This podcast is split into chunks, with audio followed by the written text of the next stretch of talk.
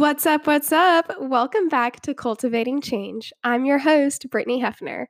It's another week, which means it's another episode. And today we are going to dive into theology and talk about the kingdom of God. The reason I picked this topic is because what you believe about the kingdom of God affects how you live today. A couple of questions I will be answering throughout this episode is why are you a Christian? What is the kingdom of God and how does scripture define it? When does the kingdom actually come? Is it already here, yet to come, or both? Is the kingdom future and present? Are you living your life based on the destination of heaven, or are you living your life pursuing to fall more in love with God? Are you in love with God, or are you in love with the idea of going to heaven one day? So, if you are at home, go ahead and grab yourself a cup of coffee. Or if you are listening to this in between your classes, driving to work, Wherever you are, I hope you feel like we are sitting across from one another having a conversation. But before we dive in and answer all of these questions, let's talk about our highlights and lowlights for this week. Highlights and lowlights. My highlight for this week would be having a week off of college. this past week was Thanksgiving, and it was so good to be able to spend time with family and just take a little breather because I'm a very busy, on the go gal, and I am always doing something, whether that is college, youth ministry, prison ministry, church, family, fill in the blanks. I stay busy. So I had a lot of work going into this Thanksgiving break, but I made a promise to myself to not open my laptop all day Thursday or Friday, no matter how far it put me behind. So, for 48 hours, I used that time to rest and to spend time with family and friends and also to read. And let me tell you, it was just so good for the soul. And I needed that time with family and also just to rest. But I also got to serve at the soup kitchen this Thanksgiving and I loved it. We have a soup kitchen downtown in the city I live in. And I felt called to serve this Thanksgiving. I'd always wanted to serve at the soup kitchen, but I just never got around to it. So I reached out to the soup kitchen and they were so understaffed this week um, due to like Thanksgiving and the holidays. So they were very eager to have a volunteer. And I went in around 10:30 or so and we spent the morning preparing the meal and then from 12 to 1 we got to serve lunch. We were able to serve them a hot meal and I got to go around and talk to several of them. Many of them brought in their kids and toddlers and it was such a beautiful moment to be able to talk to them and hear their stories and be able to serve them. And I remember when we were serving the food and I looked outside the window and there was just a line of people wrapped around the building waiting to get inside and get food. And God really used that moment to truly humble me and show me how many people were hungry and lonely on this Thanksgiving day in the city that I've grown up in, the city that I love. And I've lived in the city most of my life, and I had no idea how many people were truly hungry and living on the streets. So that entire day was filled with story after story, and I was just so blessed to be able to go down there and share the gospel with so many of them. I remember this one guy in particular who stood out to me because the entire time he was waiting in line for us to serve him food, he was reading his Bible. And I was able to go up to him afterwards and I asked him what he was reading. And that led to such a fruitful conversation. It is little moments like that that are just not so little. And I was blessed to be able to experience all of that this Thanksgiving. So that would be a few of my highlights this week. And my low light for this week would be not going back to Indiana this year for Thanksgiving. Most of my family is in Indiana, and we normally go back there, but this year we stayed in the low country. And it was still a great Thanksgiving, but it was a little sad to not be able to see all of our family. But my mom also recently had surgery, so she has still been recovering from that. So my wonderful grandfather cooked the best Thanksgiving meal ever, and it was a good time to be able to cook with him and learn all the family secrets. So that would be my highlight and lowlight for this week. But keep sharing your highlights and lowlights with me as well because I love hearing from y'all. And you can always email me at cultivatingchangepodcast at gmail.com or DM me on Instagram, which is Cultivating Change Podcast. So, without further ado, let's get into this week's topic about the kingdom of God. Today, we're going to be talking about the kingdom of God, which is a topic that is very important to me and I think it needs to be talked about more. And you might be wondering, why does this matter? Or what does this have to do with me? Does it affect how I live today? And those are all good questions. And as you listen throughout this episode, all of them will be answered because it does matter. And what you believe about the kingdom of God affects how you live today because there is so much more to being a follower of Christ than going to heaven when you die. And that leads me to the question I asked earlier Why are you a Christian? Are you a Christian because one day you want to go to heaven? Are you a Christian because your parents raised you up in the church? Or are you a Christian because you're madly in love with who God is and have a desire for others to know Him? All of that to say, what is this kingdom that I am talking about? What is the kingdom of God? Because I remember sitting in church on a Sunday morning or youth group on a Wednesday night or small group, whatever it may be, and I didn't know what the kingdom of God was. And when I did hear people talking about it, it was only about heaven. And I want you to think about what comes to mind for you when you hear the word kingdom. Do you think of fairy tales with a king or an unjust dictator? Or maybe even Lord of the Rings. Like, what comes to mind? Because what do you need to have in a kingdom? A king, right? So, a kingdom is where there is a king. And the kingdom of God is not just simply about heaven. The story of the Bible is the story of the kingdom of God. So it's so much more than just heaven. And the Greek term is basileia, and the Aramaic term malkut. And I might be pronouncing this wrong, but both of those words refer to God's kingdom being God's reign as king. So when you hear God's kingdom or the kingdom of God, it's talking about God's reign as king and the fulfillment on earth of his sovereign will. And you might have heard Kanye West's new album called Jesus is King. Like that statement alone has so much weight to it because Jesus is King, Lord of Lords, King of Kings. Like, spoiler alert, you are not the king of your life. And kingdom of God or kingdom of heaven is found 126 times in the four gospels Matthew, Mark, Luke, and John. The king, the kingdom, is one of Jesus' central themes in his teaching. So, where is this kingdom? It's where God reigns, right? So, where does God reign? Everywhere. His kingdom is not just limited to heaven, and it's not just limited to earth. God is outside of our space and time. He is with us here today, which is the present kingdom, and He is there 10, 20, 30 years in our future, the kingdom to come. He is everywhere, not just a something He knows, but a place that He is. Let that sink in not just something he knows because he's all knowing, right? But it's not just that, it's a place that he is. And if that makes your mind hurt, then you're thinking about it right because it should. There is a present kingdom and a future kingdom. So let's unpack the future kingdom and the present kingdom a little bit. So, first, the kingdom of heaven, which is the future kingdom, this is what we're familiar with. This is the kingdom that is talked about maybe on a Sunday morning or during a youth group. And this is the age to come the new heavens and the new earth, the future kingdom. And I'm going to read Matthew 7 21. And it says, Not everyone who says to me, Lord, Lord, will enter the kingdom of heaven, but the one who does the will of my Father who is in heaven. And we also see in Revelation 21 1 through 4 then I saw a new heaven and a new earth, for the first heaven and the first earth had passed away, and the sea was no more. And I saw that the holy city, the new Jerusalem, coming down out of heaven from God, prepared as a bride adorned for her husband, and I heard a loud voice from the throne saying, Behold, the dwelling place of God is with man. He will dwell with them, and they will be his people, and God himself will be with them as their God.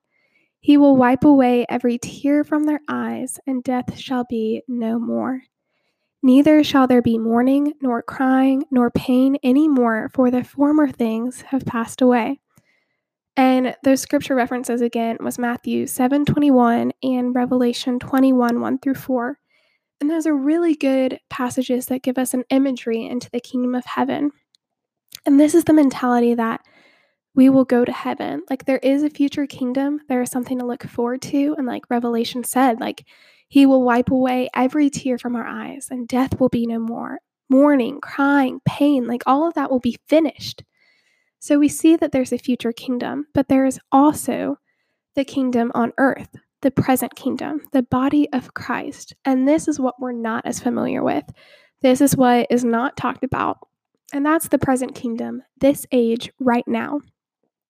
Because the kingdom of God is within you. And I'm going to read Luke 17 20 to 21. And it says, Being asked by the Pharisees when the kingdom of God would come, he answered them, The kingdom of God is not coming in ways that can be observed, nor will they say, Look, here it is, or there. For behold, the kingdom of God is in the midst of you. So here we learn that the kingdom of God is not a place, it's not a destination, but rather the kingdom of God is within you. It's living, it's active. And Matthew 3 2 says, Repent, for the kingdom of heaven is at hand. So we see that repentance is involved here. And we also see that Jesus is saying this. Jesus is teaching us that there is so much more to the kingdom than just future stuff. And we see this again in Mark 1:15, and saying, this is Jesus, the time is fulfilled and the kingdom of God is at hand. Repent and believe in the gospel y'all, like now this is just a foundation of the future kingdom and the present kingdom. But I want you to know that it's not just future. And I want us to focus on specifically the present kingdom because, yes, there is a future kingdom. There is something to look forward to, and it's victory in Christ and the future kingdom to come. But the kingdom of God is also active and it is here now because the kingdom of God is within you. So with the kingdom of God being within us as believers, what does it mean to be kingdom minded? What does it mean to live a gospel centered life? What does it look like us, for us to be like a part of the kingdom of God that is expanding right now? And I'm going to read a couple more passages. Matthew 6:33 says, "But seek first the kingdom of God and his righteousness, and all these things will be added to you." So we're commanded to seek first his kingdom. And in Matthew 6:10, your kingdom come, your will be done on earth as it is in heaven. So we're inviting the kingdom here. His will be done on earth as it is in heaven. So, first, you need to ask yourself is God's kingdom operative in your own heart? Because if you are a follower of Christ, then the kingdom lives within you. And we see this again in John 3 3. Jesus answered him, Truly, truly, I say to you, Unless one is born again, he cannot see the kingdom of God. So, those who are followers of Christ, they represent the church. And the church in Greek is ekklesia, which means called out. We are called out to share. We aren't called to save, only God can save, but we are called to share. And God gives us the privilege, it's an utmost privilege to participate in his redemption plan. And God is expanding his kingdom through us. So, what is one thing you can't do in heaven? Think about that. What is one thing you can't do in heaven? It's to share the gospel. You can't share the gospel in heaven. We have such a unique calling to do the work of the kingdom. The Great Commission, Matthew 28 16 to 20. Now the eleven disciples went to Galilee, to the mountain to which Jesus had directed them. And when they saw him, they worshipped him, but some doubted. That's important. Some doubted. And Jesus came and said to them, All authority in heaven and on earth has been given to me.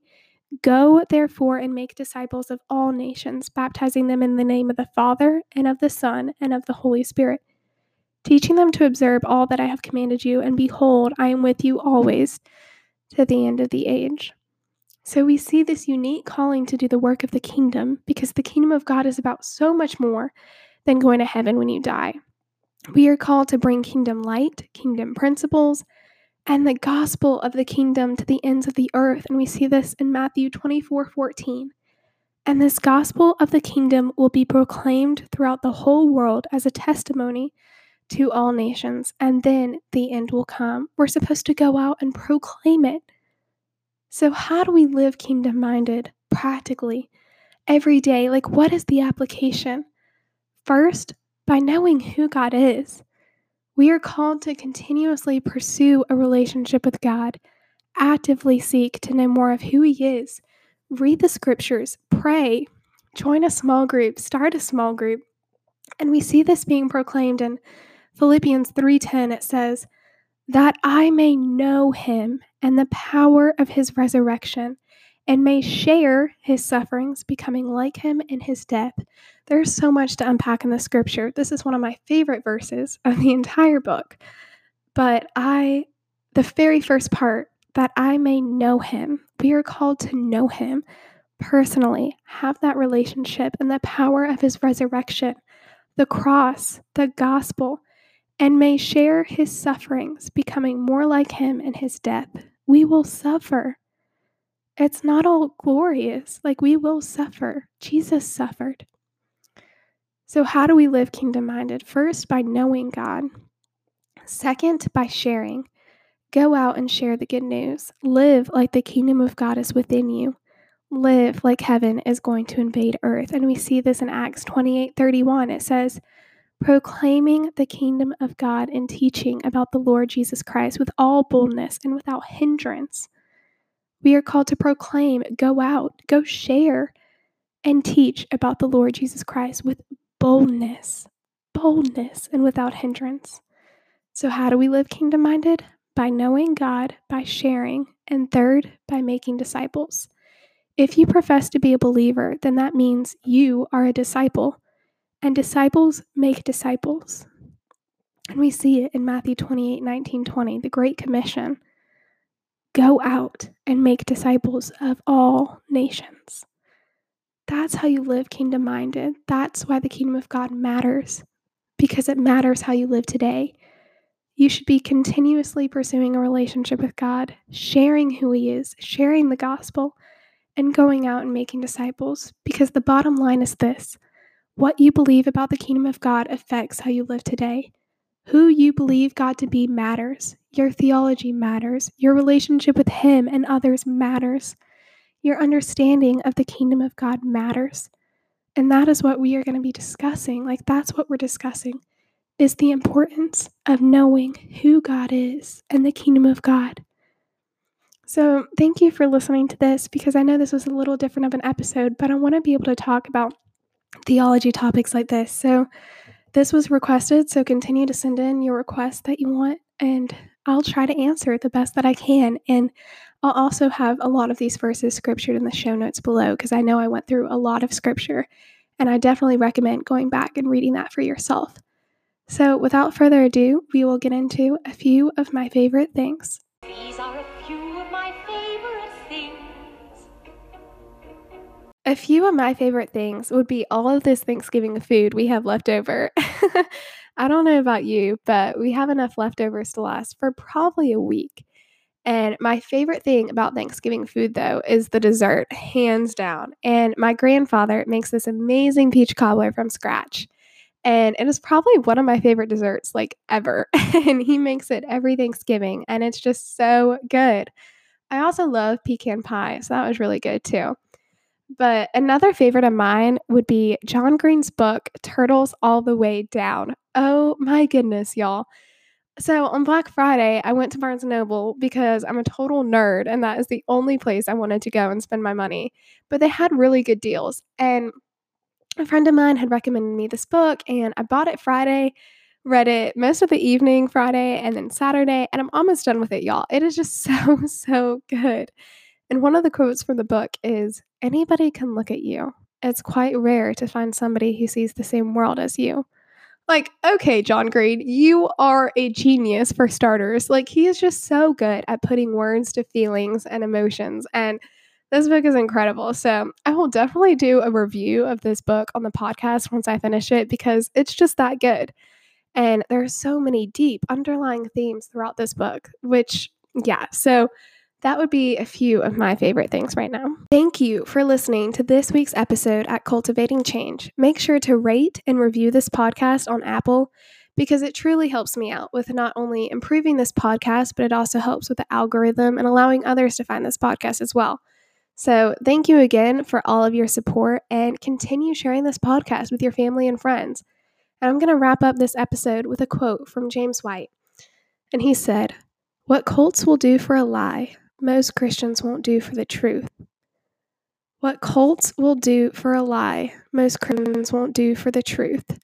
Just let that sink in. And thank you again for listening to this week's episode.